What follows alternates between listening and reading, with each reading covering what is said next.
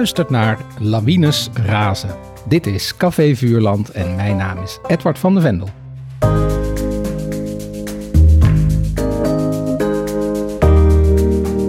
In deze podcast herlees ik klassieke kinderboeken met auteurs van nu.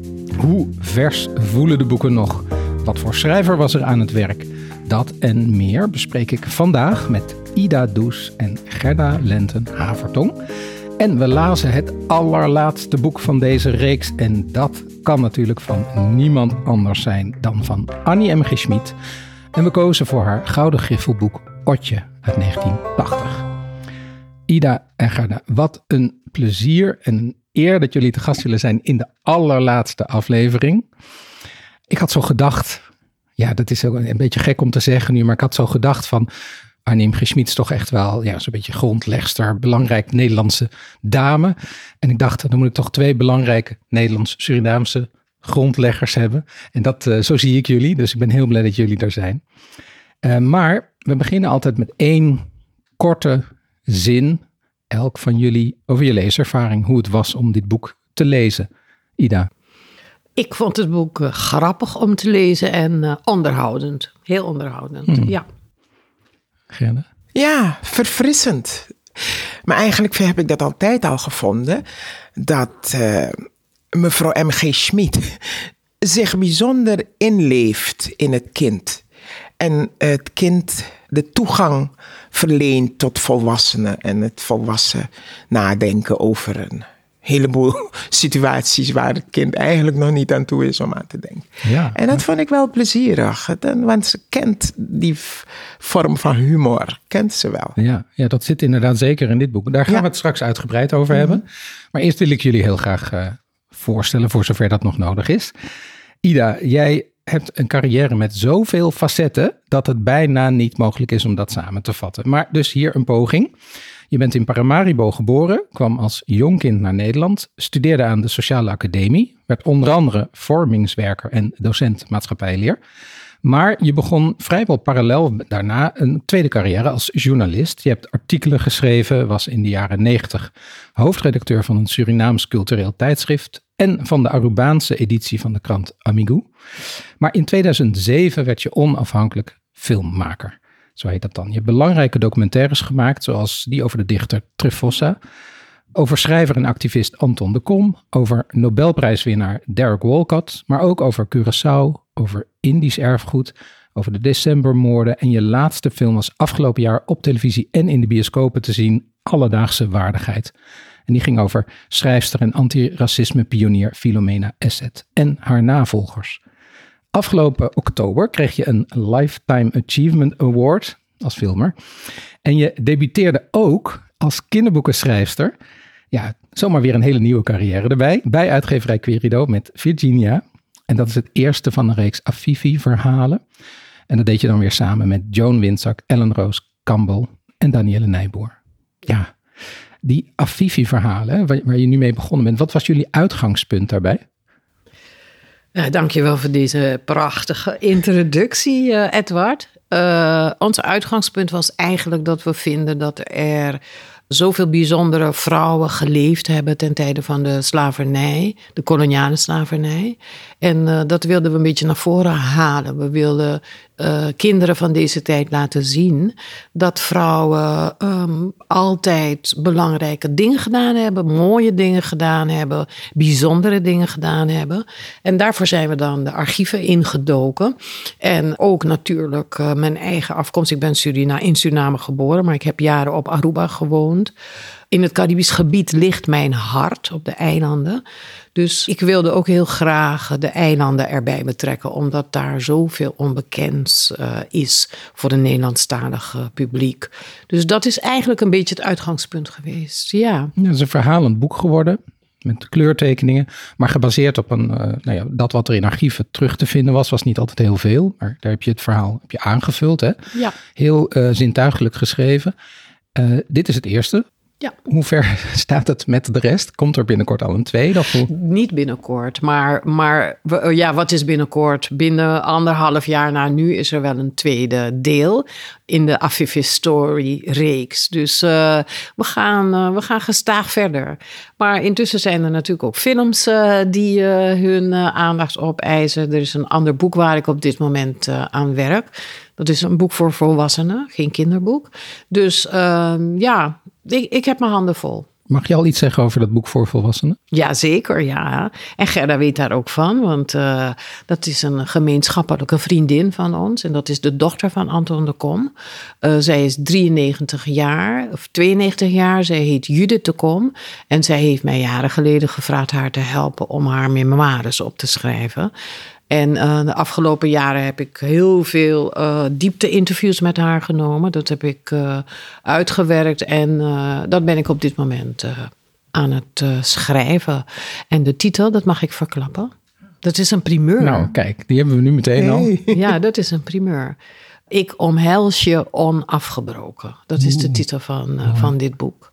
En in het boek eh, schrijft Judith de Kom dus eh, brieven aan haar vader, Anton de Kom, en alle dierbare en belangrijke mensen uit haar leven. Wat prachtig, ja. En dit komt ergens dit jaar? Ja, Ja.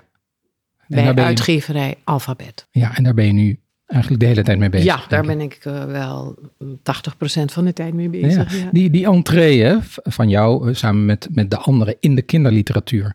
Dat was toch denk ik een heel eh, cultureel terrein dat je niet zo heel erg goed kende. Tot nu toe dan. Hoe is het bevallen? Dat is zeker een, terrein eh, wat wij eigenlijk, eh, eigenlijk waren wij niet zo erg mee bezig van eh, wat gebeurt er daar allemaal. We hebben wel gewoon gesignaleerd dat het een vrij witte omgeving is. Daarom was het ook zo fijn dat we een team zijn, omdat ja, we, konden met elkaar brainstormen hoe gaan we dit weer aanpakken. We hebben natuurlijk Joan Winzak in ons team, die zelf al veel langer in de kinderboekenwereld zit. Dus zij nam ons af en toe ook een beetje aan de hand van. Je eh, had een kinderboekwinkel hè, en werkte ja, bij, bij klopt. een, een winkel in Zuidoost. Ja. Ja, zij had een eigen kinderboekenwinkel, Ediculture. Dat is nu in een webshop. Ze werkte in de Atheneumboekhandel in Zuidoost. En deed ook heel veel activiteiten daarnaast. Met scholen en met kinderen. Dus zij hielp ons eh, een beetje om een beetje te snappen van eh, hoe werkt dat dan. Niet dat we dat nu snappen, maar we weten wel wat meer. Ja. En zo zijn we ook, eh, hebben we ook kennis gemaakt met de uitgeverij Kirido. Ja, ja. ja, Dus, leuk. ja, want daar is het ehm, boek uitgekomen. Had ik nog niet gezegd. aldoende leren we en, en voelen we hoe het voelt. En, en signaleren we ook wat tekorten zijn in onze optiek. En communiceren we dat ook met de mensen met wie wij samenwerken. Dus eh, het is een wisselwerking. Fijn. En Ja. op naar het tweede boek. Ja, Ja, zeker. Ja. ja. Gerda, als ik, als ik jou mag introduceren, inderdaad, wat ik daar straks al zei, voor zover dat nodig is. Maar goed, ook jouw carrière is absoluut niet in kort bestek samen te vatten. Eh, dus dit is helemaal onvolledig wat ik nu ga zeggen. Je, je werd ook in Paramaribo geboren. Was het ver uit de buurt waar jullie geboren zijn? Of is dat... Paramaribo is Paramaribo. Parma. En ik ben in Slans Hospitaal geboren. Oh, ik ben, ook. ben jij ook. Oh ja, op dezelfde plek geboren. Misschien wel in hetzelfde bed. Dat zou ook nog kunnen. Je weet maar nooit, want daar kunnen we heel lang met eh, materiaal doen. Ja, gaan we misschien een andere keer. Je verhuisde als, als jonge twintiger naar Nederland, naar Den Haag. Je haalde je middelbare acte pedagogiek inrichting kleuterleidster. Werd daarna ook kleuterleerkracht. Maar je zong als kind al. En dus deed je dat ook toen ernaast, voor zover ik, eh, dat, dat allemaal klopt, in een beentje. Je deed een amateurtoneel. Je keerde korte tijd terug naar Suriname. Ging ook daar weer op dat dubbele spoor verder. Gaf les aan de Pedagogische Academie daar. Maar werd ook zangeres van het jaar. En toen je je weer in Nederland vestigde, werd je hier een zeer, zeer veelzijdig performer. Je verbindt echt het ene uiteinde van de kunst met de andere. Je was zowel te zien in televisiespelletjes als Waku Waku en Ranking the Stars, als in theatervoorstellingen als Medea, Antigone en Hoe duur was de suiker. Je speelde in films, maar het bekendst bij kinderen ben je geworden. En die kinderen zijn inmiddels natuurlijk ook volwassen. Door je rol in Sesamstraat eh, als Gerda en later heette je daar Peetje. Hè, van 1984 tot en met 2018. Jij kreeg ook die Lifetime Achievement Award in 2020. En tenslotte schreef je, en ik hoop dat ik dit goed opgezocht heb, twee boeken voor volwassenen. Frontaal, over je auto-ongeluk. En Ik word oma. En Je schreef ook nog kinderboeken over Anansi. Of daar werkte je aan mee, zullen we zeggen? Daar werkte ik aan mee. Ja. Ik heb nooit echt zelf een Anansi-boek geschreven. Anansi-verhaaltjes die overal en nergens uh, terechtkwamen. Maar, ja. uh, maar je was dat, al lange tijd wel de eerste drager van die verhalen in Nederland. Want dat, dat is echt... Dat durf ik wel te zeggen. Ja, Als, zeker. ik weet niet of jij klaar bent. Nou, ik nog één ding, maar nee, dit is wel echt... Ja, maar dat durf ik wel te zeggen, ja. Wat ik deed was die Anansi-tories op een dusdanig manier veranderen, uh, een andere sfeer inbrengen, om het slavernijverleden daarin te koppelen en aan te geven hoe Anansi zich dat allemaal uh, voorstelde en hoe het allemaal verteld zou moeten worden, zodat we met z'n allen ervan overtuigd zouden zijn dat het ons aller verleden is en niet het verleden van één groep mensen. En dat heeft mij uh, de Eduard Duperron-prijs opgeleverd. Toen al als uh, ja, een van de mensen die het slavernijverleden echt aan de oppervlakte bracht. En ik was me er niet van bewust dat het dat dat een prijs zou moeten krijgen. Ik had eerder iets van, ik wil hebben dat iedereen het weet. En nu, jaren later, denk ik, oh, er waren toch mensen die zich daadwerkelijk ermee bezig hielden dat er in Nederland toch iets meer moet gebeuren dan alleen maar aantekeningetjes maken hierover. Dus ja, dat gaf een, een beetje een, een goed gevoel dat ik niet te laat was begonnen, maar op tijd. En dan kun je het gevoel hebben dat je op tijd begonnen bent. En als het zich nu goed uitspruit, dan kan je alleen maar dankbaar zijn. Ja. En hebben we het ook echt ook al over de jaren 90, eind Mhm. jaren 80. Ja. Mm -hmm. Niet heel curieus. Ik heb ook nog gevonden dat je één ander kinderboek wel geschreven hebt. Maar ik hoop dat dit klopt, hè? Carla, de karnemelk koe en de droom van een avontuur. Nee, dat was gewoon een opzegversje. Oh, oké. Okay. Nou ja, ik dacht wel wat bijzonder, ja. Het, het, er, is, er is een, boek van, er is een boekje van gemaakt. Oh, ja. maar dan heeft iemand mijn titel dus gepikt. Ja, ik dacht, nou, het staat echt op jouw is, naam. Ja, ik dacht, een, uh, karnemelkoe. Okay. Het is, uh, nou, het was meer een, een versje wat ik uh, gemaakt had. Ja. Heb je eigenlijk schrijfambities gehad ooit? Eigenlijk ben ik teleurgesteld in mezelf dat ik niet in staat ben alle dingen die ik in mijn hoofd verzin. Ik heb jarenlang in Suriname een radioprogramma gehad. Iedere ochtend, vijf minuten duurde dat. Een verhaal vertellen, een vervolgverhaal vertelde ik in Suriname. En het begon met: Hallo, alle kleine Surinamertjes in al je kamertjes. Heb je allebei je oortjes open? Nou, en dan begon ik mijn verhaal, vijf minuten. En de volgende dag uh, ging het verder. En ik meende dat ik daar ja, dat ik daar best een boek mee zou kunnen. Maar ik vond het nooit goed. Hmm. Het gebeurde niet goed als ik het op schrift las. En het was een succes als ze het op de radio hoorden. Gek is dat. Maar uh, dat heeft natuurlijk te maken met de sfeer die je creëert als je aan het vertellen bent. En met je stem. Je hebt me net voor de opnames verteld dat die stem uh, gedeeld wordt door alle alle vrouwen in jouw gezin. Ja, ja. maar wij ja. kennen hem van jou. En ja. dat voegt natuurlijk wel wat toe. Dat lees je niet als je, ja, als je een boek dat, leest. Ik, uh, mijn moeder heeft uh, vijf kinderen gekregen. En in die vijf waren uh, vier meisjes die er nog zijn. En een jongen die helaas er niet meer is. Ehm, eigenlijk zes, want er was nog een jongen na mij. Maar als je ons hoort, als je die vrouwen hoort, dan weet je het niet meer. Hmm. weet je niet meer of dit de stem van Gerda is of dat van Ethel. Nee. We hebben allemaal hetzelfde soort geluid wat we produceren. ja. Maar als je nu vertelt over bijvoorbeeld die vijf minuten op de Surinaamse radio, jarenlang, als je nou, niet specifiek terugdenkt, maar als je denkt aan de rol die je voor vele kinderen al die jaren hebt vervuld, is dat nou iets waar je vaak mee geconfronteerd wordt? Oh, zeer vaak. En mag ik weer zo'n klein verhaaltje vertellen? Ja, graag, ja. Want je roept dat in mij op niet zo lang geleden, dat is echt een aantal weken geleden, loop ik. En dan loopt de mevrouw mij tegemoet. En ze zegt dag. ik zeg dag. Maar ik denk, oh, die herkent me gewoon zo van. En zegt ze, je kent me niet meer nog. En nou ja, ik denk, ik zeg, nou, help me, want ik weet het niet precies. Nou, en dan zegt ze, nou, ik ga je wat zeggen. Dan ga je direct weten. En ze zei, alle mensen, tok, tok, tok, ruzie in het kippenhok. En ik denk, het is niet waar. Het was een buurmeisje van mij. Ah. Ik heb nooit vader en moedertje gespeeld. Altijd schooltje. En ze kwamen alleen maar omdat ik ze versjes kon leren. Ik, ik was er gek op. Als kind al? Als kind al. Als kind al. Ik was echt, ik denk een jaar of drie, had ik mijn eigen schooltje. Onder het huis waar wij woonden, aan de Wanikastraat. en die hoge uh, stenen palen, weet je wel? Nee, Ja. dat waren stofvoetoes, hogere, weet je wel? En ik paste er net onder. En er waren altijd een heleboel flessen onder, onder, eh, onder het huis. Zo praat je. Mama, ik ga onder het huis spelen.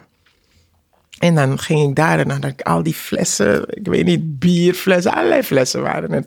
eh, potjes, nou en dan, eh, ja. Dan was mijn schooltje daar begonnen. En dan, daar kwam dan ook dat eh, karakter van de mens kwam ook direct eruit. Want de fles die een beetje eh, een kapot oor had, weet je wel, was aan zo'n armpje en dat was kapot. Dat waren altijd die kinderen die, hou je mond, Koba. Oh. Je deed het echt waar.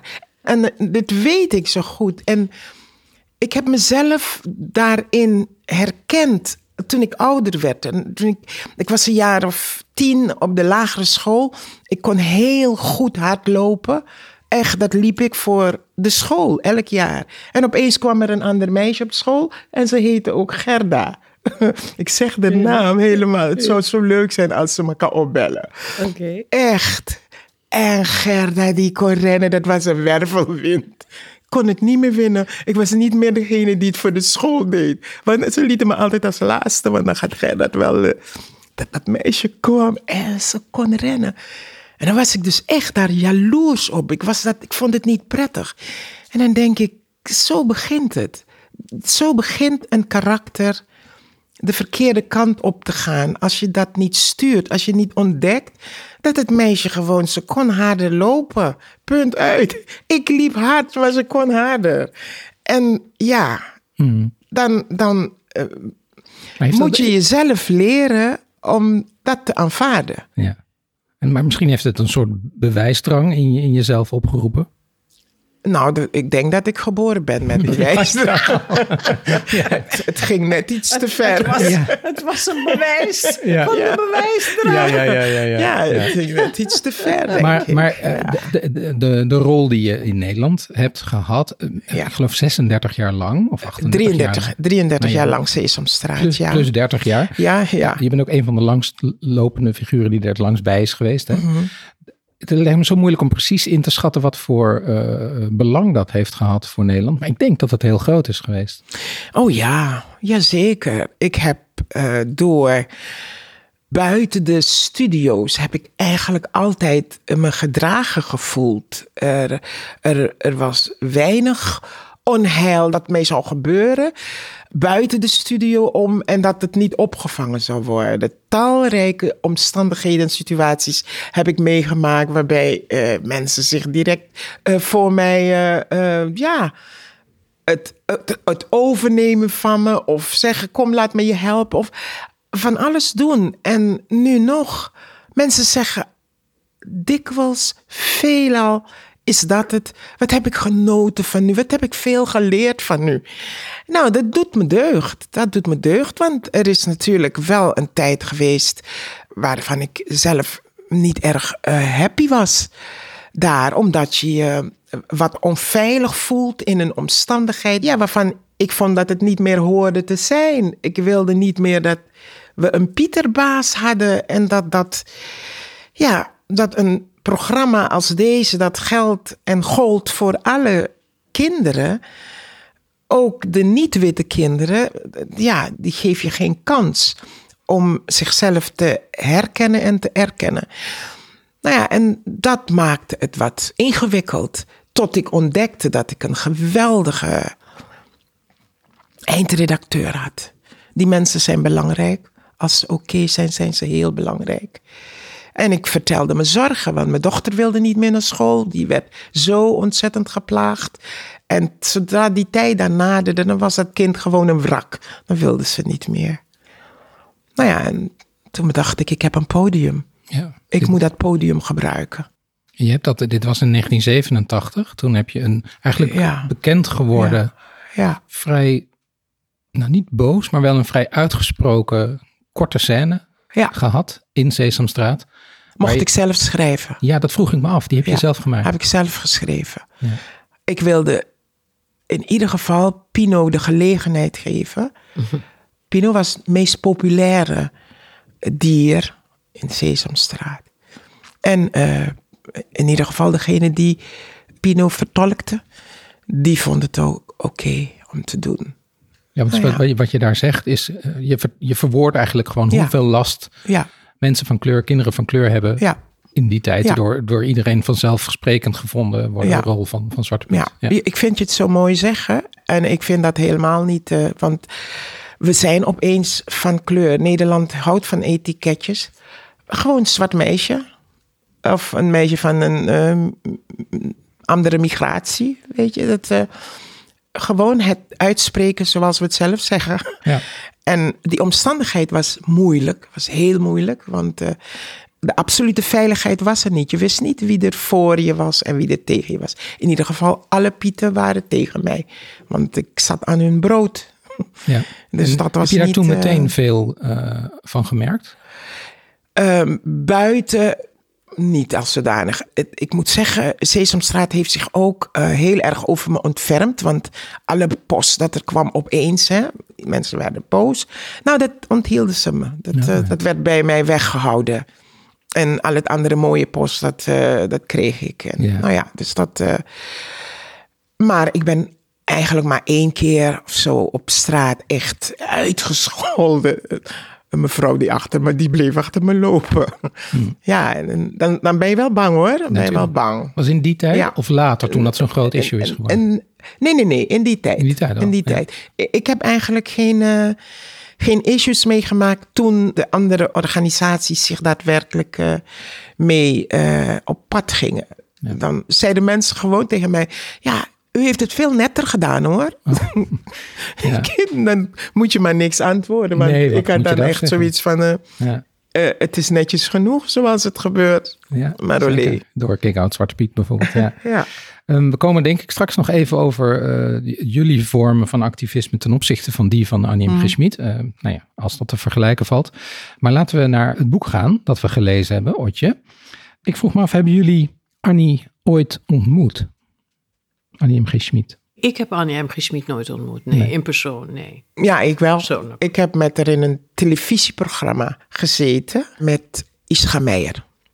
Ah. En eh, Dat, ja, dat, dat beroemde programma waar zij heel openhartig geïnterviewd ja, waar wordt. zij ontzettend aardig in is. En eh, daar was van tevoren al iets opgenomen met mij en Ischa. Dus zat ik eh, daar ook gewoon als publiek.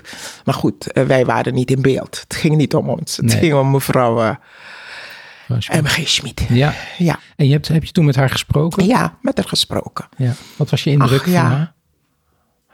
Wat was mijn indruk? Ehm, het was niet zoveel dat we besproken hadden. Ik ben namelijk geen roker. En ik kan slecht tegen iemand die rookt. En zij rookte. Ja. Dus het was niet. Nee. Ik heb er niet lang over gedaan. Gewoon. Eh, dag mevrouw, dag mevrouw Schmid. Ja. De moeite om u te horen. Weet je, dat, eh, het was klein. eh, Klein maar fijn. Ja. Nou, laat ik er introduceren. Eh Annie M. Leefde van 1911 tot en met 1995 en is natuurlijk veruit de bekendste kinder- en jeugdboekenauteur die we hebben. Vandaar dat we ook deze complete reeks van Lawines Razen afsluiten met een boek van haar hand. Ze is zo beroemd nog altijd dat zelfs de biografische gegevens bij veel mensen bekend zijn. Bijvoorbeeld dat ze in Zeeland geboren werd. Dat weten we ook uit de televisieserie die er over haar gemaakt werd. Dat ze eerst bibliothecaresse werd en later documentaliste en redacteur bij het Parool. Dat ze kinderboeken, liedjes, televisieseries en musicals schreef. En het is eigenlijk een beetje vechten tussen de onderlinge titels om uit te maken welke nou het meest in ons collectieve geheugen zit. Dat kan de televisieserie Ja, zuster, nee, zuster zijn. Of het gedicht over Sebastiaan de Spin. Of dat over Dikkertje Dap. Of misschien het liedje Vluchten kan niet meer. Zoals altijd op muziek van Harry Banning. Of moeten we dan toch naar de boeken kijken? Zoals Pluk van de Pettenflat of Wiplala of Minoes. Of uiteraard Jip en Janneke. Nou, ze won als kinderboekenschrijfster echt al het mogelijke. De Staatsprijs voor Kinder- en Jeugdliteratuur in 1964, de Constantijn Huygensprijs en de internationale Hans Christian Andersenprijs. Daarmee is ze de enige Nederlandse schrijver die die ooit gewonnen heeft. En er waren nog twee zilveren griffels voor Minoes en Pluk van de Pettenflat. Overigens onbegrijpelijk dat die geen goud kregen. maar dat kreeg ze dan weer wel voor Wiplala. Nou ja, kinderboek van het jaar was het. was de voorloper van de Gouden Griffel. En voor het boek dat wij lazen. En dat is Otje. Maar ik moet nog even verder met introduceren. Want Otje maakte ze, zoals vrijwel al haar boeken, samen met tekenaar Fiep Westendorp. Die leefde van 1916 tot en met 2004. En die wilde haar hele leven al illustratrice worden ging naar de Koninklijke School voor Kunst, Techniek en Ambacht en daarna naar de Kunstacademie en kreeg, grappig detail, als eerste opdracht het illustreren van de VVV-gids. Ja. In, in de oorlog vervalste ze persoonsbewijzen en tekende situatiekaarten voor de geallieerden. Na de oorlog ontmoette ze Annie M. G. Schmid bij het Parool en hun samenwerking begon met Jip en Janneke. Op een paar boeken na illustreerde ze daarna al het werk van Annie. Verbazingwekkend genoeg voor een tekenaar die zo het beeld van de Nederlandse kinderliteratuur heeft bepaald, kreeg ze nooit ook maar enige prijs voor haar werk. In vergelijking met Annie is dat heel ja, navrant eigenlijk. Geen gouden, geen zilveren penseel. En dat was zo absurd dat de CPMB, die die prijs uitreikt in 1997, speciaal voor haar een penseel bedacht. De oeuvre penseel. Ja, voor Otje maakte ze heel veel tekeningen, op zijn minst één voor elk hoofdstuk. Otje is begonnen, dit boek, als, uh, als verhaal in afleveringen in de Margriet. En dan stonden er steeds een heleboel tekeningen bij. Werd daarom ook heel groot uitgegeven, het boek met de tekst in kolommen op de bladzijde. Dat zie je niet meer vaak in een kinderboek. En ik denk dat we kunnen zeggen, ik weet niet of jullie het hiermee eens zijn, we gaan het straks uh, ook over de tekeningen hebben, dat Westendorp hier echt op haar best was. Nog een reden dat zo sukkelig is dat de penseeljury in dat jaar ook niets voor haar over had. Ja. Nou ja, Otje is het verhaal van het meisje Otje en haar vader Tos. Tos. Uh, die is kok in Hotel de Koperwiek, maar hij heeft last van driftbuien en van vervelende hoteleigenaars. En hij wordt al heel snel in het boek ontslagen. En dat zal hem daarna nog een paar keer overkomen. het is het begin van een reis die Otje en Tos met hun bestelbus maken waarbij er een hele grote rol voor de dieren is weggelegd, want daar kunnen zowel Otje als Tos mee praten. Belangrijk thema in dit boek is natuurlijk de bureaucratie. Naast zaken als uitbuiting en werkloosheid. En ja, de bureaucratie komt door. Uh, ja, TOS heeft geen papieren. Dat wordt heel vaak gezegd. ja, wat de reden is dat ze steeds maar weer verder moeten reizen. Want ja, hij kan geen baan krijgen doordat hij geen papier heeft. Van Otje werd eind jaren negentig nog een hele bekende televisieserie gemaakt. Die had ook heel veel succes. En de verschenen luisterversie, die werd er weer ingesproken door Flip van Duin. Dat is de zoon van hem Schmid. En er is ook een kookboek uitgekomen met de gerechten van kok Tos. Ja, nou ja. ja. Eerst maar even de vraag, voordat we echt over dit boek hebben. Zijn jullie eigenlijk met kinderboeken opgegroeid vroeger? Ik, heel minimalistisch moet ik het noemen. We hadden geen boeken thuis. Uh, mijn vader, die heeft zichzelf opgewerkt met cursussen uit Nederland. En dat waren En wij hadden voor de initiale LOI hadden wij Leri Opoi Ide. Leer zodat je hersenen wat ontwikkeld raken. Hmm. LOI, want mijn vader zei, daar word je alleen maar wijs van. Ja. Als je dus dat doet. Officieel was het uh, geloof ik Leidse onderwijsinstellingen. Ja, ja Leidse onderwijs. maar dat heeft mijn vader wel uh, tot uh, kapitein op de binnenvaart van de LBB, Slansbosbeheer. Stukje van uh, Nederland is dus hier nog daar in Suriname.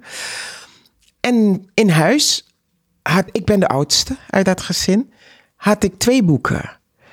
De Rattenvanger van Hamelen en vijf brandweermannetjes. Of tien. Ik weet niet meer precies. Maar ik kende die twee boeken uit mijn hoofd. Ja, dat is een gouden boekje. Ja. Ja. Was dat niet vertaald door Arnie M. G.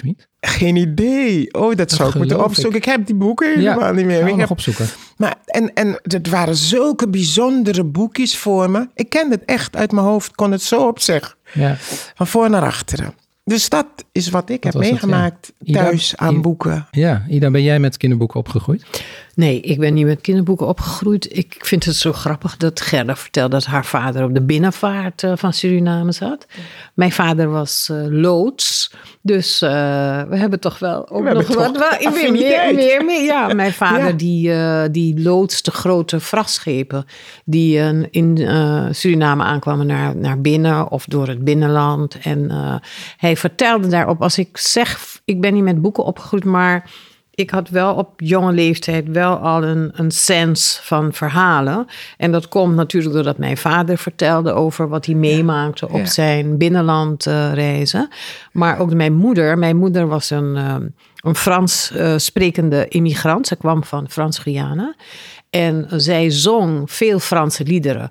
En wij, wij kenden dat Frans natuurlijk niet. Maar zij had daar zo'n een theater bij dat wij eh, enorm veel verbeelding meekregen. Sur le pont d'Avignon en al het drama wat zich daar voordeed. Nou, het hield niet op. De tranen schoten me in mijn ogen als zij dat eh, voordeed.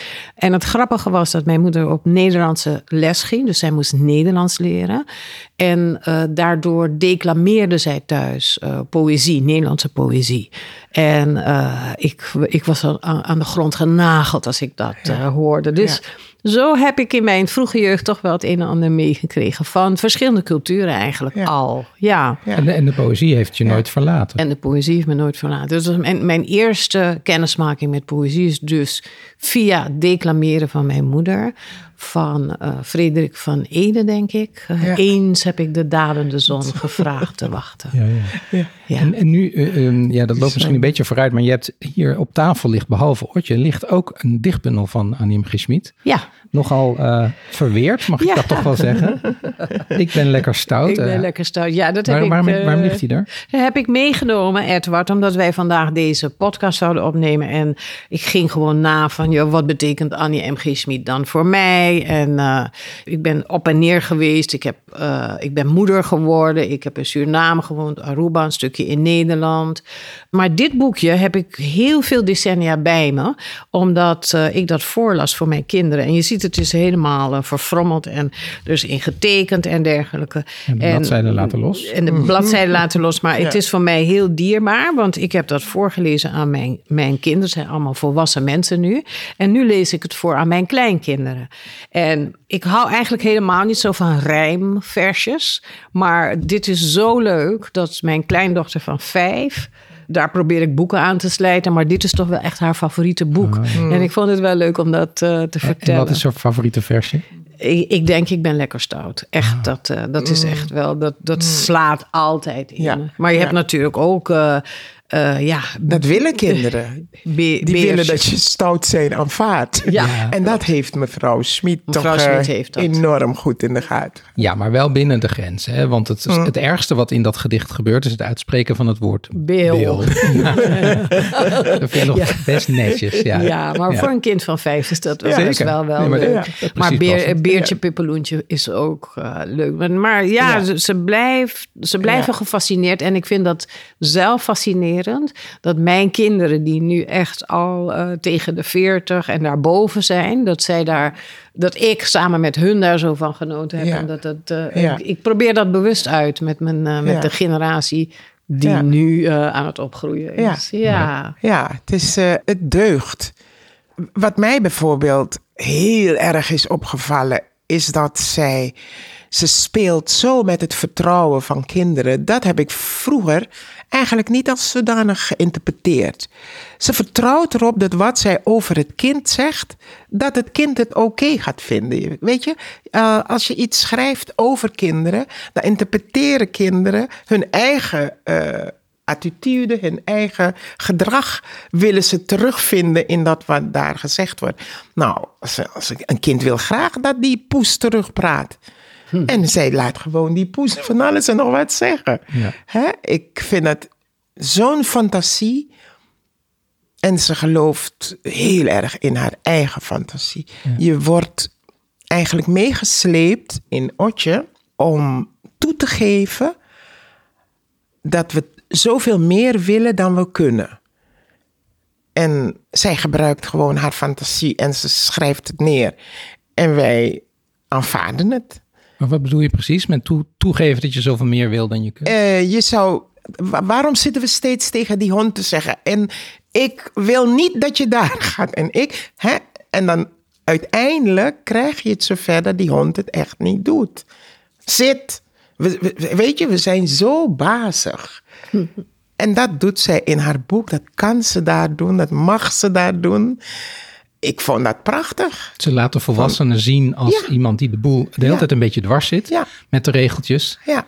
En de kinderen staan voor vrijheid eigenlijk in het boek. Hè? Ja, Ja. Die, die twee componenten geeft. En die twee gaan dus samen in haar boek. Ja, en dat zien we heel mooi. eh, We komen zo bij jouw indrukken, Ida. Maar dat zie je volgens mij heel mooi in de, de rol van de honden. Er zitten twee honden in het boek. Herman, dat is een politieherder. Ja. En die, eh, die moet gehoorzamen, want hij is helemaal gedisciplineerd. En door lief te zijn en door hem te aaien, Ja. gaat hij toch steeds, ja. Ja. toch eigenlijk niet zijn Die doen. gebruikt niet eens zijn reuk. Want dan is het niet, is Ja. het niet in orde, weet Ja, je wel. ja hij De- moet, hij moet, hij moet verschillende gewoon- keren moet hij ja. iemand opsporen, maar dat doet hij dan echt- niet. Omdat, ja. Ja. omdat eh, Otje zo lief voor hem is. Ja, ja. en er is nog een ander hondje. Nou, daar komen, die komen we straks nog op. Ehm, wat was voor jou, eh, Ida, de charme van, van het boek?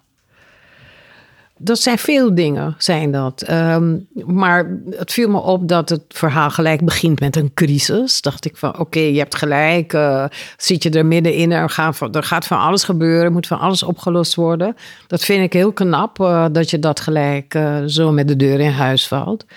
En eh, ja, wat mij verder opviel is eh, de drift bij je van eh de vader. Dat, dat dat eigenlijk zo op een hele natuurlijke wijze erin verteld wordt. En dat Otje eigenlijk daar heel goed mee om kan gaan. Zij heeft die verantwoordelijkheid van nou, als die vader toch zo'n drift bij krijgt, dan moet zij er alles aan doen om daar, om daar in goede banen te leiden. Ik moest heel erg denken aan mijn buurman. Ik vind het ook leuk als je mensen herkent. Hè? En dat zie je wel bij, bij Annie M. G. Schmid heb ik daar geen eh, moeite mee. Want deze vader deed mij aan mijn buurman denken. Dus Die, die was ook een keer zo heel driftig tegen mij. Terwijl ik volgens mij gewoon een hele vriendschappelijke relatie... en altijd babbeltjes met ja. hem maken. Maar op een dag was hij heel erg boos. Ik had mijn auto volgens hem verkeerd geparkeerd. Nou ja, dat doet er niet toe. Maar hij, hij ging echt tekeer tegen mij. Dat ik dacht, oh, ben jij nou die vriendelijke buurman? En de volgende dag was hij weer gewoon heel vriendelijk, zoals ik hem altijd kende. Dus oh, ik moest onwillekeurig aan hem denken toen ik dat las van Tos. En Ehm, maar ik vind er ook een, het psychologische element voor mij, wat Annie M. G. Schmid erin legt, is dat op het einde heeft de vader veel minder drift bij je. Want zijn problemen zijn dan opgelost. Dus ergens geeft ze dan ook mee aan, aan, aan de kinderen dan, aan, aan haar lezertjes of aan haar lezers. Zie je wel, als iets jou heel erg dwars zit, dan kan je dan ook wel heel erg onvoorspelbaar woedend worden. En eh, zie je wel, als dat opgelost wordt, dan is dat ook wel minder. Maar ja, oh wee, dan blijkt het dat Otje dat wilde, woedende temperament van hem heeft overgenomen. Ja, op dus de dat, laatste dat, op de laatste. Dus dat belooft weer Ja. wat voor een Ja, dat, vervolg. ze- Ja. dat ze allebei dat ontdekten. Klopt, Weet je, ja. van dat, Ja. oh kijk, en dat... eh, Ja. en, en, en, en het is natuurlijk ook wel eh, heel erg mooi.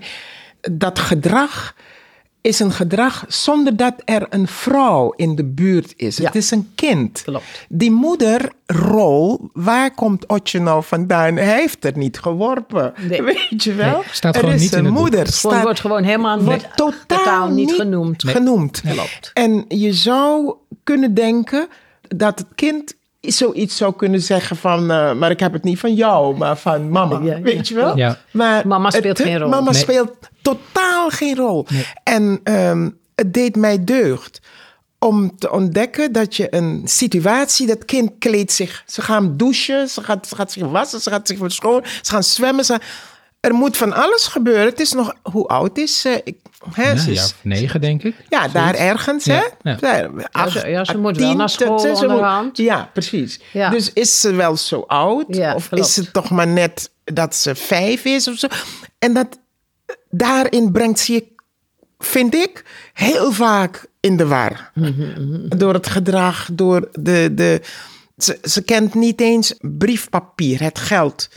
Weet je wat er Nee, dat herkent ze niet. Dat Nee. herkent ze niet. Dat, Nee. eh, hè, dus het zijn maar zo bijzonder. Ik, Maar volkomen natuurlijk neergezet, toch? Hè? Ik bedoel, dit Ja. is inderdaad wat je erbij kunt bedenken. Ja. Maar als je het leest, Ja. dan denk je daar... Ja. dat- dan vind je het logisch. ja. Dat, het, eh, dat het gebeurt. Wat ik zo prettig vond, is dat ik. Dat ze met die dieren kon praten. Ik bedoel, de kraai had een andere taak. Ieder had een karakter en beantwoordde in dat gedrag, in de communicatie van Otje met een kraai of met een mus of met Happy. Ik ze ontdekt Happy.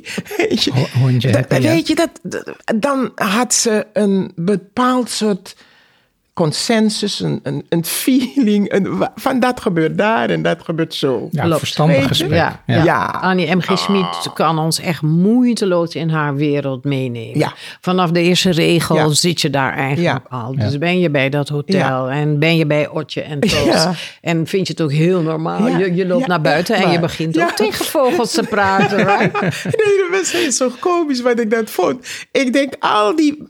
Ik had gelijk in mijn hoofd van... Het wordt vies als al die vogels hier in die... Een beetje op kamer 17. Denk ik, Ergens dat op een wordt- hotelkamer wordt- ja, en nodigt ze Ja, vogels in de kamer in uit. de kamer uit, En ja. jij dacht meteen, oh, oh, oh die ik vogelpoep. denk, ja, maar precies, dat dacht ik, die, dit wordt vies. En daar, waar rempel, ik lees verder, het wordt vies. En wie gaat het schoonmaken?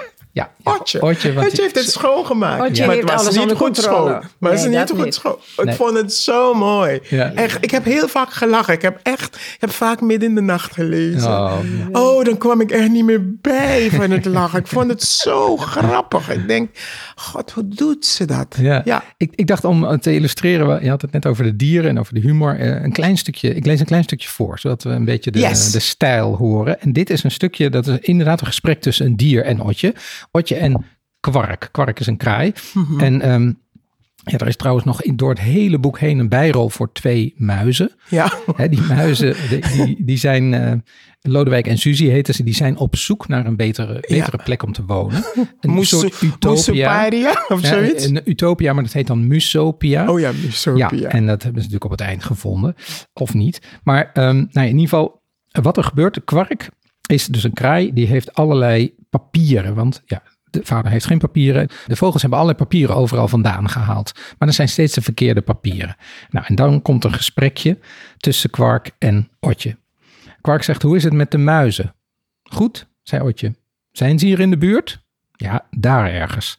Kwark keek hongerig rond. Je zult ze toch niets doen? riep Otje verschrikt. Denk erom, Kwark. Pas op hoor. Hoe heten ze ook alweer? vroeg Kwark. Lodewijk en Suzy. Dank je, dat helpt. Dan wordt het anders. Wat bedoel je, wat wordt dan anders? Nou kijk, zei Kwark, als diertjes lekker zijn, eet ik ze op. Maar als ze een naam hebben, zoals Truus of Jan of Lodewijk, tja, dan heb ik er niet zo'n trek meer in. Een diertje dat een naam heeft, is niet om op te eten, maar om mee te praten. Begrijp je wel? Als een beest een naam heeft, is hij iemand. Oh ja, zei Otje. Gelukkig maar dat onze muizen een naam hebben. Wat is dat voor een papier? Maar Kwark ging nog even door over zijn idee. Gek hè, zei hij. Zelfs met hele kleine beestjes is dat zo. Ik heb eens een keer bijna een kever opgegeten. Totdat ik hoorde dat hij Dirk heette. Heel mooi, hè? Heel mooi. Maar kijk, dat verrast je. Je verwacht niet dat dat gaat komen. Nee. Je verwacht het niet. Nee. Ik heb bijna... Oh, tot ik hoorde dat hij Dirk heet. Nou, dat vind ik zo fantastisch. Het mooi dat je dit stukje voorleest. Ja. Het, is echt, het, het, het, Ja. het zette mij ook aan het denken. eh, en dan Ja. wat meer in de volwassen wereld. Dat wanneer je het over mensen hebt of slachtoffers van oorlog. In dit- de- ik denk nou onmiddellijk aan de kinderen die in Gaza eh, sterven. En dat er dan protesten worden gehouden. En dat die namen dan altijd zo belangrijk zijn. Omdat dat eigenlijk een, een identiteit is. Hè? Ja. Dus ehm, ik, ik vind dat op deze manier, Ja. zoals zij dat beschrijft, Ja. voor, in het geval van dan dieren, maar het geldt ook voor mensen. Ja. En Maar dat vind ik heel het- prachtig. heel het, mooi. Is, het is ook heel erg mooi. Alleen weet ik niet of zij, dat, of zij daarmee bezig was. Nee, dat weet Wij interpreteren dat omdat wij nu... Wij leven in zo'n drukte. Kijk, ze komt natuurlijk ook uit in een oorlogssituatie. Ze heeft dat allemaal meegemaakt en ook geleerd. Maar toen ik dit las, dan kwam het ook bij mij op dat ik denk van... Ja, verdorie, alles gaat dood nu. Het krijgt niet eens een kans meer om te ademen.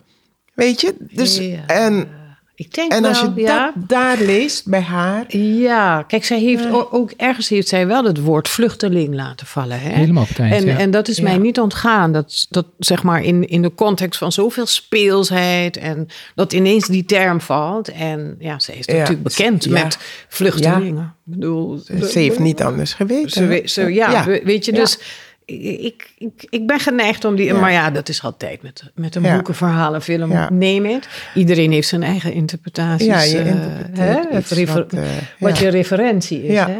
Maar ik vind is- het mooi, dat identiteit wat, eh, Ja. wat je net voorlas. Ja, er zit natuurlijk een soort lichtheid door het hele boek. Ja. Maar ze heeft niet voor niets gekozen om het over bureaucratie te hebben. En inderdaad, je zegt, Mhm. Ja. het woord vluchteling wordt helemaal op het einde Ja. genoemd. Ja. Eerst is het gewoon iemand zonder papieren. Ja. Maar als je in Frankrijk nu komt en je hebt het over iemand sans papier, dan gaat dat over vluchtelingen.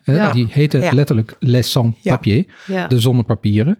Dus daar, daar, daar moet ze iets van, van bedoeld hebben, denk ik. Ja, Ehm, maar dat is, althans, ik interpreteerde het zonder papieren, is die hele opvoeding in die tijd, en nu begint het weer, dat you're nobody als je niet kunt wapperen met dat papiertje. Het was niet voor niks dat ik toch dacht, moet toch maar eh, iets doen met mijn spraak, zodat ik eh, logopedie kan studeren, kan zeggen dat ik dat gedaan heb, maar ik heb mijn spraak, heb ik niet kunnen, weet je, heb ik niet kunnen herstellen. Dat, dat had je vroeger, dat Ja. je dacht, ik moet Ja, dat je goed dat je, spreken, want dan, moet- dan hoor ik er meer bij. Ja. Dan, dan- precies, dan kunnen ze me verstaan tenminste. Ja. Hè? En wie ja, is ze dan? Dus, nou, de, de leerkracht. God, ik weet wat er gebeurt nu. We waren niet met dit onderwerp bezig toen we het hadden over mijn logopedie. Nee, jij verbindt dit. Dit was een gesprek wat we hadden voordat we gingen we opnemen. beginnen. Ja, dus jij Ja. verbindt het eh, zonder papieren zijn Juist, met zonder- identiteit. ja, ja. Met erbij mogen horen. Erbij mogen horen. Maar dat is nu weer aan de orde. Dat, hè, weet je, dat eh, Wie mag er wel bij en wie mag er niet bij horen. Ja, je moet gaan studeren. Je moet, je moet, dat papiertje, daarmee moet je kunnen zwaaien, wapperen. Dat is wat ik hoorde toen ik opgroeide. Ja. Hè, je moet eh, wel Maar in die zin is Otje toch ook een keuze voor de persoon die er niet direct bij hoort. Hè? De- Mhm. Tos en Otje in zijn verlengde wordt de hele tijd weggestuurd. Eh, helemaal in het begin zei je al, Gerda, het gaat voortdurend over, over mensen die regels stellen. Op welke manier dan ook. Tot en met eh, ja, in, een, in een soort herstellingsoord. Waarin eh, de papieren die dan geschreven zijn over de patiënt. Tos ligt daar. De, de vader eh, raakt op een bepaald Ja, moment daar. in, in een soort ziekenhuis. Ja. Die ligt daar en hij kan daar pas weg omdat zijn papieren papieren gestolen zijn Ja. door de vogels. Dus Ja. voortdurend wordt dat, ja, dat Ja. zit toch heel erg als, als een eh, leidmotief noem je dat dan, Ja. onder. Ja. Ja, ik zie ook wel het, het- thema wat ik hier ook uithaal. En dit boek is wel ook vrijheidsdrang, wat bij, zowel bij Otje als bij Tos is. Hè. Ze willen gewoon Ja. eh, vrij zijn. Ze willen gewoon leven zonder regels, als het ware. Of, of volgens hun eigen regels. En in dat, dat universum waarin zij leven, dat ze kunnen praten met dieren, dat vogels hun vrienden zijn en overal rondvliegen als een soort speurneuzen voor hun gaan kijken hoe hun omgeving is. Dat is eigenlijk het universum eh, waar, zij voor vechten, als het ware ook. Hè. Ze, ze beschermen het ene dier tegen het andere dier en gaan een beetje contra-intuïtief dan, of tegen de natuur en als het moet. Dat geeft dus juist dat, ehm, voor mij geeft het wel dat je nadenkt van hé, hey, hier liggen ook wel andere thema's aan ten grondslag, wat zij eh, wel zo'n beetje naar voren wil brengen. Maar nogmaals, het is ook wel een beetje mijn interpretatie van dit verhaal. Nou, daar heeft ze zelf in interviews wel wat over gezegd. Eh, daar was de ja. vraag ook van, van, is zij nu een activiste of niet? Wilde ze dat zijn? En daar heeft ze toch heel duidelijk vaak over gezegd. Ze zei bijvoorbeeld in een interview, ik ben nooit activist geweest, dat zit niet in mij. Natuurlijk zijn er vragen over allerlei zaken in mijn werk gekomen. Wat ik ermee bedoeld heb, dat wel. Maar ik schrijf die dingen meer op omdat ik het zelf ook niet weet. Dus zij zegt, ik schrijf over thema's. Natuurlijk heb ik een boodschap, maar die boodschap is niet een statement, maar een vraag. Ja. Ik weet het niet. Ja. Ik, ik laat iets zien en eigenlijk is, is daarmee mijn vraag aan de lezer, wat denken jullie daarvan? Ja, Ja. ja. Ik, dat vind ik ook Ja. echt een typisch Annie M. G. Schmid antwoord. Ja. Dat past gewoon helemaal Ja. in haar werk. Zou ze, zich, eh, zou ze zich bekennen tot activisme, dan zou haar, haar dat misschien beperken van, eh, ja, dan moet ik weer dit of dan Ja. moet ik weer dat. Terwijl Ja, ze moet echt... ik, eh, het antwoord moet kloppen met de Ja, vraag die er gesteld wordt. Ja, precies. Ja, Terwijl ja. zij wilde ook die vrijheid Ja. hebben om misschien een Ja. keer iets heel anders te doen. Of ja, dat begrijp kan ik wel snappen. Ja, het, heel aan het begin vroeg je ook van wat het boek in zijn totaliteit gedaan had. Toen zei ik dat ik het zo kan waarderen dat ze zich verplaatst. Dat ze het kind zich laat verplaatsen in een dier, in een omstandigheid. Het is helemaal niet gek dat het kind met de poes kan praten. En de, de hele normale dingen, dat het bespreekt met de poes. En wil je dat niet? Zou je dat willen? Weet je, hele simpele vragen. Die vertellen hoe wij met elkaar om zouden kunnen gaan. Of met elkaar omgaan. En wat we, ja, wat we teweeg willen brengen met wat we vragen. En wat we doen, wat het antwoord is. En zij geeft bijna in alle vragen die ze stelt antwoorden. Ja, en, En dat is bijna mag in elk gesprek met elk dier. Hè? Ja, Happy, ja. Happy moeten we nog even noemen. Dat is een hondje wat te gast is in, in een hotel waar Tos op een gegeven moment die eh, mevrouw. hulpkok wordt. Ja, Ja, haar bazin, bazinnetje van, van, van Happy is een deftige mevrouw. Die is in het buitenland. ja. Het hondje moet, je moet het maar even zelf zien. te- En Otje die ontfermt zich een beetje over dat hondje. En dat hondje wil maar één ding. Nou, kippen opjagen. Ja, geweldig. Hè? Ja. En Zo. vervolgens, en vervolgens zie je dat hele chique hondje, Ja. die net Ja. van de getrimd is. In, een- in zijn- Bepoederde hondje. Die, ja. die, komt dan, die, die blijkt natuurlijk in een modderpoel eh, beland te zijn Terecht met Otje. Dus, maar ja. het was de Ja. fijnste dag Ja. van zijn leven. Ja, ja. die gaat hij ja hij vond het geweldig. Ja. Als, Ida, als ik nog even naar dat activisme, het al dan niet uitgesproken activisme van Annie M. G. Schmid. Hoe heb jij voor jezelf in jouw carrière dat vastgesteld? Zou je jezelf een activist noemen? Ik vind het een moeilijke vraag. Ik ben lange tijd activist geweest. Eh, vele jaren van mijn leven was ik eh, activist. Maar op een gegeven moment eh, heb ik wel duidelijker de identiteit van kunstenaar, filmmaker, schrijver aangenomen. Maar ik, ik, ik kijk altijd mee. Wat gebeurt er met mensen die demonstreren, met actie voeren. En ik voel me zeer verbonden met mensen die echt zich uitspreken voor social justice, tegen racisme, tegen discriminatie. Ik voel me daar erg mee verbonden. Dus in die zin blijft dat activistenhart wel kloppen, ja. En je bent heel duidelijk iemand die een podium geeft aan de activisten. Ja, ook als het, als, het, eh, als het noodzakelijk is voor de film waar ik aan werk. Ja, dan doe ik dat zeker. Ja, ja. Gerda, jij hebt daar straks het voorbeeld genoemd van hoe je eh, in, in 87 in Sesamstraat een scène schreef en uitsprak over eh, nou, de, de last die Zwarte Piet veroorzaakt. Ehm, zou je jezelf eigenlijk activistisch noemen? Ik denk dat het niet ver ligt van wat Ida zegt.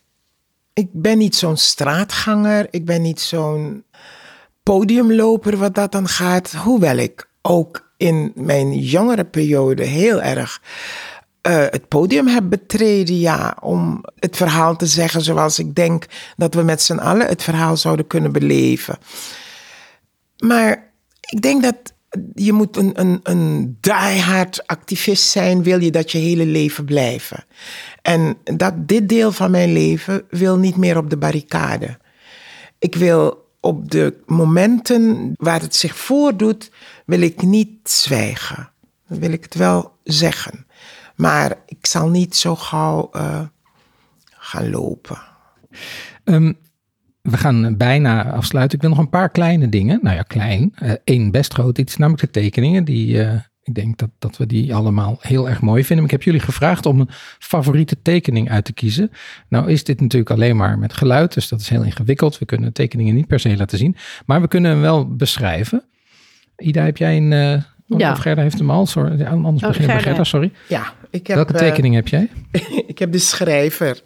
De, ik herken het namelijk. Er komt een schrijver in het boek voor, woont ook in het hotel. Ja, precies, die in het hotel zit, weet je wel. En een van die vogel, die pakt gewoon zijn geld weg. Zijn, Nou, een hoofdstuk zijn- volgens mij. Een belangrijk hoofdstuk uit het boek. Hoofdstuk Ja, uit, uit het manuscript. boek. Hij, hij, pakt, eh, hij het was, wie heeft het gedaan? De, de kwark, de, de, Kwa- Kwark de kraai. de kwa- kwark Ja. de kraai, juist.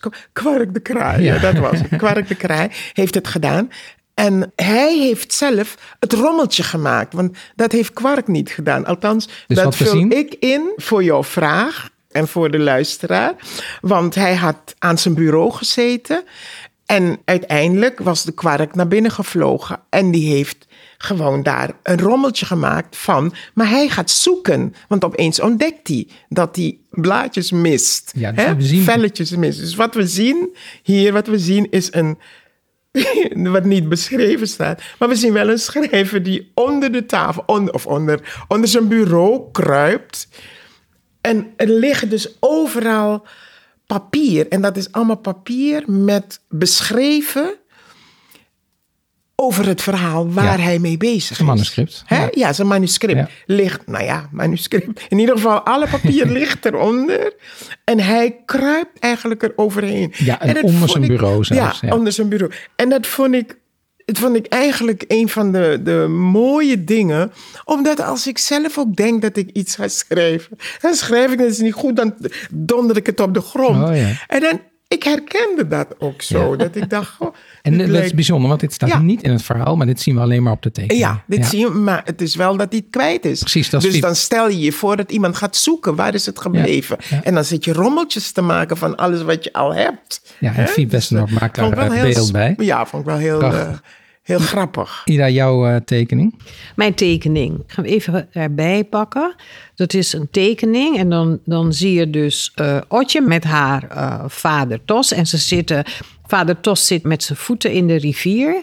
En ze zijn compleet gelukkig met z'n tweeën. Oh ja. En, eh, want ze hebben dan, het, het duurt niet lang, maar ze hebben een plek gevonden waar ze veilig zijn met z'n tweeën. Mhm. En voor mij gaat dit boek natuurlijk ook heel erg erover dat mensen zich veilig voelen en aardig met elkaar omgaan met alle onhebbelijkheden die ze hebben. Ja. Ook al word je driftig. Ja.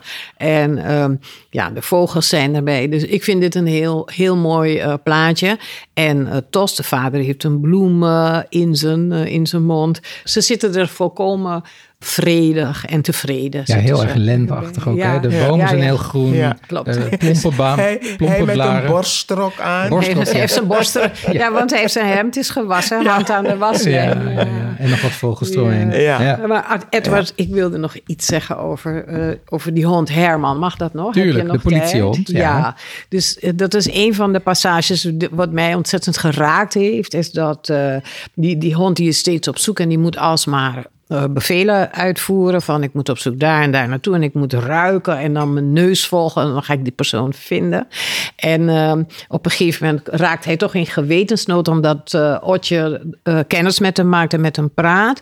En op een gegeven moment zegt hij dan naar Otje. eh, ja, je mag me aaien. Oh ja. En dat ja. vond ik zo, dat vond Ja, ik eigenlijk zo lieflijk. knap van Annie M. G. Ja. Schmid. Dat er van allerlei dingen gebeuren. En ineens zegt die hond, je mag me aaien.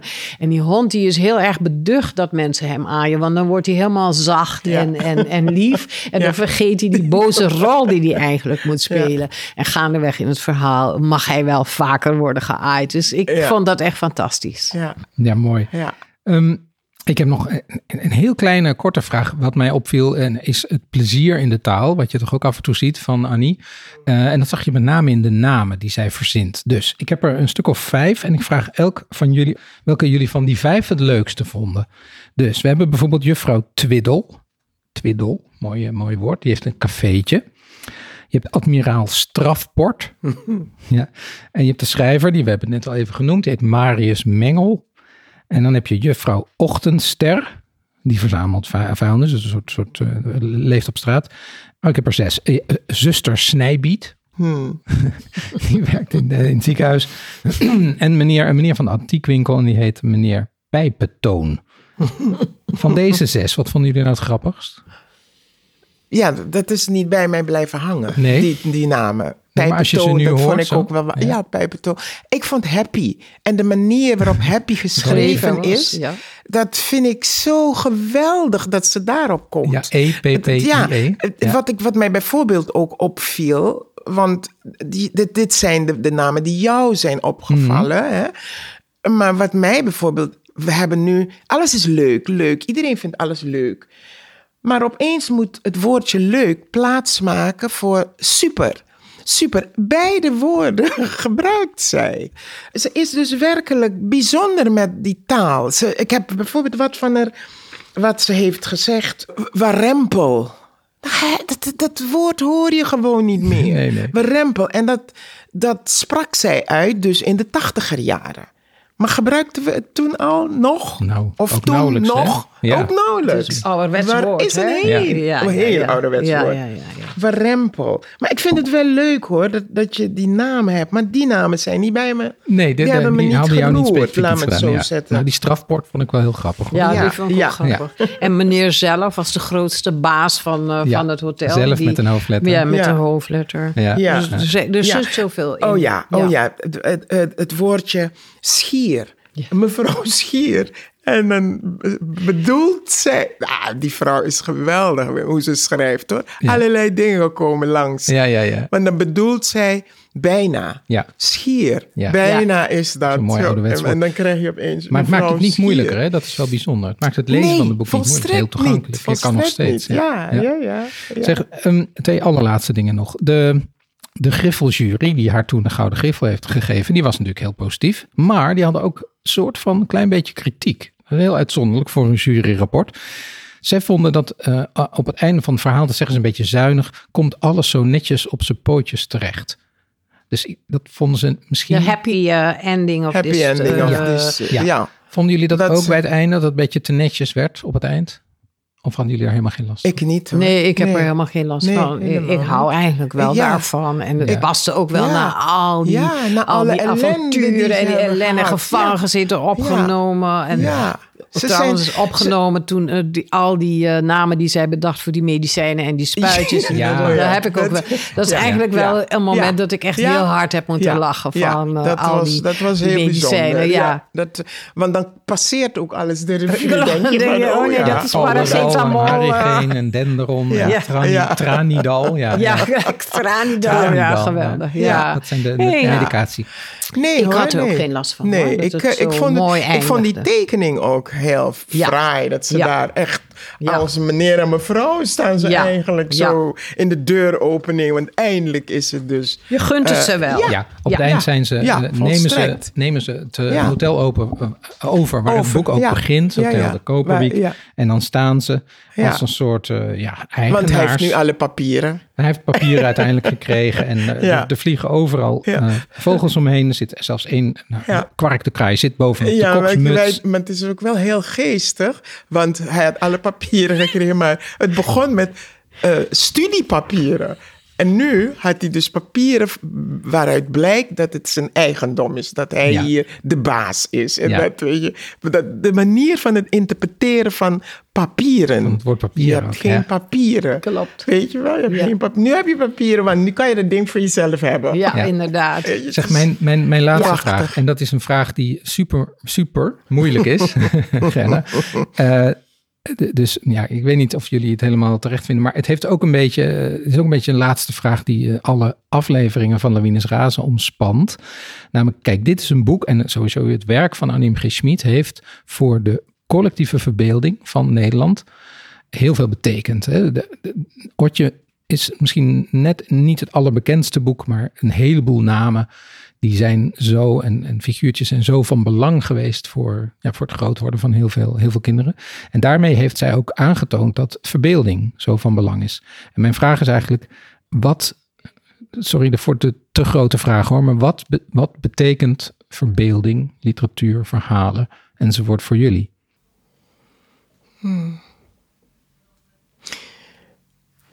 Als ik mag, Ida. Tuurlijk, ja. Ik, ik denk dat ik het aan het begin reeds gezegd heb. Ik zou veel beter willen kunnen schrijven. Ik heb heel veel in mijn hoofd aan allerlei verbeeldingen en beelden die ik bij elkaar voeg. En dat als je in staat bent om op schrift dat goed te kunnen neerzetten. Nou, dat is een, dat is een zegen. Ik vind zingen ook wel fijn, maar ik zou teksten willen kunnen schrijven. Ik vind dat het schrijven je de gelegenheid geeft om, eh, Die deur die eigenlijk dicht is, die in jezelf is, dat je die deur opent. Ja. Ja. Ik denk, uh, Gerda, zoals ik erover denk, verbeelding is eigenlijk, als ik het over mezelf heb, is gewoon uh, mijn tweede natuur. Ik, ik ben daarmee opgegroeid. Ik vertelde al over mijn moeder. Maar ik denk dat verbeelding allerlei soort um, uh, uitdrukkingsvormen heeft. Als ik naar Gerda luister en ik kijk naar haar en zij vertelt een verhaal, dan wordt mijn verbeelding enorm getriggerd. Gewoon door haar performance. Zij is een actrice, zij is een storyteller, puur zang mijn, mijn, mijn middelen zijn uh, nou, schrijven, uh, maar ook films maken, waarin ik altijd die verbeelding bij me heb. Maar zelf het activisme of je inzetten voor sociale rechtvaardigheid mm. is ook verbeelding. Ja. Want er zijn zoveel dingen die niet kloppen. Dus ergens mm. blijf je gewoon ja. wel die verbeelding hebben van hé. Hey, er komt een dag dat dit ja. zal gebeuren. En het is niet belangrijk of ik het zelf meemaak, maar ik heb het wel voor me. Ik, ik, ik, ik zie dat wel voor me. En, en het is nodig dat dit. Ik, ik hou dit als een, een beeld uh, wat, ik, wat ik graag uh, bij me hou. Dus uh, ja. voor mij is verbeelding echt een, een breed palet, wat, wat bijna iedereen heeft, maar misschien kunstenaars nog meer eigenlijk oproepen en omarmen eigenlijk. Als een kracht uh, mm. uh, in je, wat je kan opwekken. En uh, schrijven is dan een manier. Maar al het andere wat Gerda nu verteld heeft, dat hoort ook bij de verbeelding. Dat, dat is daar onderdeel van. Dus mm. ja, zo, zo zie ik het. zo mm. zie ik het. Ja. ja. En deze ja. verbeelding, Otje, bijna 45 jaar geleden geschreven, is het en dan hoef je maar met één woord op, op, de, op te antwoorden. Is het uit de tijd gevallen of is het tijdloos? Het verhaal zelf is tijdloos, maar de tekeningen vind ik wel. Uh, ja. Dat vind ik wel. Uh, gaat het niet om de artistieke kwaliteit, maar ja. alle mensen op de tekening zijn wit. Ja. En voor een stad is dat natuurlijk totaal niet meer aan de orde. Dus, de grote stad. Uh, de grote stad. dus het, is wel, het heeft wel een heel erg witte uitstraling. Ja. En ben je het daarmee eens? Ja, oh, daar ben ik het 100%, 100% mee ja. eens. Ja hoor, ja, vol, vol, volstrekt. Het is, uh, maar die erkenning dat die mensen ook verbeelden, zich verbeelden en dingen meemaken. En dezelfde soort dingen meemaken. Want het zwarte kind praat ook tot een mier en, en zegt ook tegen een mier... als je komt, dan ga ik je bijten hoor. Of, hè, weet je, het zijn... Dus ja, ja, daar, daar, ontbreekt het ten ene aan. Dus als het nog eens een keer uh, her. Hè? Heeft het wel een, een, moet het wel een draai krijgen. Ja, Als het naar ons ligt ja. hoor. Als je ons okay, opdracht okay. zou geven. Ja, maar ik vraag het ook aan jullie. Ja. Mag ik jullie, mag ik jullie heel hartelijk danken voor het uh, meedenken over, over Otje. En het meepraten en over het vertellen. Dank jullie wel. Hartelijk Graag gedaan, dank je, dat je wel, gevraagd hebt. Dank je wel. Dit was Lawines Razen, een podcast van Café Vuurland. De gasten in deze aflevering waren Ida Does en Gerda Lenten Havertong. De montage was weer in handen van Ignaas Schoot. En mijn naam is Edward van de Vendel. Je kunt alle informatie uit deze aflevering nalezen op www.vuurland.nu. Klik dan even door op Café Vuurland. We bedanken de erven Anne Rutgers van der Loef en uitgeverij Ploegsma voor het mogen gebruiken van de naam Lawines Razen. Het logo is van Floor de Goede en ja, dit was de allerlaatste aflevering. Want met Otje komt deze podcastserie tot een besluit. Ik wil jullie, luisteraars, heel, heel ruim bedanken voor het enthousiasme en voor al die minuten, kwartieren en uren die jullie aan onze herleesverslagen hebben besteed. Voor mezelf heeft het een soort uitgebreide cursus in de Nederlandse en Vlaamse klassieke kinder- en jeugdliteratuur opgeleverd. Ik heb kunnen constateren dat geen van de boeken die ik vroeger goed vond zijn glans verloren heeft en dat ik allerlei nieuwe namen en titels heb mogen ontdekken. We jakkeren vaak voort in onze eigen bootjes, maar door het herlezen besefte ik eens te meer wat er aan prachtig vaarwater achter ons ligt. Zonder die stroming zouden we onze koers nu nooit kunnen houden. Ik wil ook de 56 gasten bedanken die ik in de loop van de serie heb mogen spreken. Het was een extra plezier om zoveel door mij bewonderde collega's opnieuw of voor het eerst te ontmoeten. En nu is het klaar. Niet dat er geen eh, klassiekers meer te bespreken zijn, maar het is tijd voor andere zaken.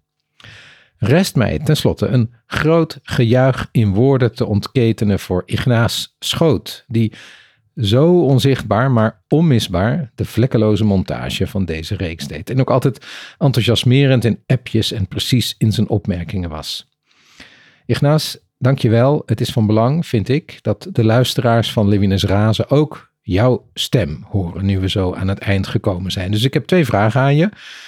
Hoe was het om ons steeds te horen praten over zoveel boeken die jij waarschijnlijk op dat moment nog niet gelezen had? Ben je nieuwsgierig geworden of juist niet? En ook, zou jij straks deze allerlaatste aflevering willen afsluiten met onze vaste herleesplezierwens? Ik hoop het. Dag luisteraars, nog eens dank jullie wel. En hier is Ignaas. Hey Edward, Ignaas hier. Dank je wel, allereerst, dat je mij hebt gevraagd om deze podcastserie te monteren. Was echt een eer en een heel groot genoegen. Je vroeg mij net hoe het was om ja, jullie te horen praten over boeken die ik zelf vaak waarschijnlijk nog niet gelezen had. En het was een enorm plezier. Het was telkens alsof ik een klein beetje ook daar aan tafel zat met jullie. Zonder iets te zeggen dan, maar wel heel aandachtig meeluisterend. En dat was heel leuk omdat ik jou hoorde als gespreksleider, als interviewer, als vragensteller, als gesprekspartner. En dat deed je zo goed. Dat was heel inspirerend. Hoe goed jij het voor had bereid. En hoe jij ja, een gesprek mogelijk maakte tussen heel interessante, verschillende, inspirerende mensen. Dat normaal, ehm, ja, of dat anders niet gevoerd zou zijn. En wat ook ontzettend leuk was om te horen, was met hoeveel aandacht de tekenaars en de, ehm, de schrijvers van nu, die klassiekers uh, die jij uit had gekozen, met elkaar lazen, met elkaar bespraken. En dan soms een boek heel goed vonden of juist helemaal niks. Maar elke keer met heel veel aandacht en liefde en met interesse ook in elkaar en in het boek over die boeken praten. Uh, ja, dat was super inspirerend. En uh, voor mij heeft eigenlijk het veld van kinder- en jeugdliteratuur van vroeger, maar ook van nu, van al die boeken van de gasten die jij uitnodigde om met jou in gesprek te gaan, dat veld heeft zich niet alleen geopend als een soort hele leuke wereld, maar heeft voor mij ook heel veel waarde gekregen. Ik, ik ben er nu van overtuigd dat de wereld van kinder- en jeugdliteratuur van enorm grote waarde is. Om serieus te bespreken en hem ook serieus te nemen. Daarom is het zo fijn dat jij, Edward, deze podcast met zoveel liefdevolle aandacht hebt gemaakt. Ik ga de gesprekken enorm missen, maar ik uh, vertrek met een leeslijst vol oude en nieuwe kinderboeken. En als ik die lees of voorlees, dan zal ik nog vaak terugdenken aan de gesprekken die jij in deze podcast hebt gevoerd. En dan jouw tweede vraag, Edward. Natuurlijk doe ik dat. Het is een enorme eer om jouw podcast af te sluiten met de woorden: veel herleesplezier.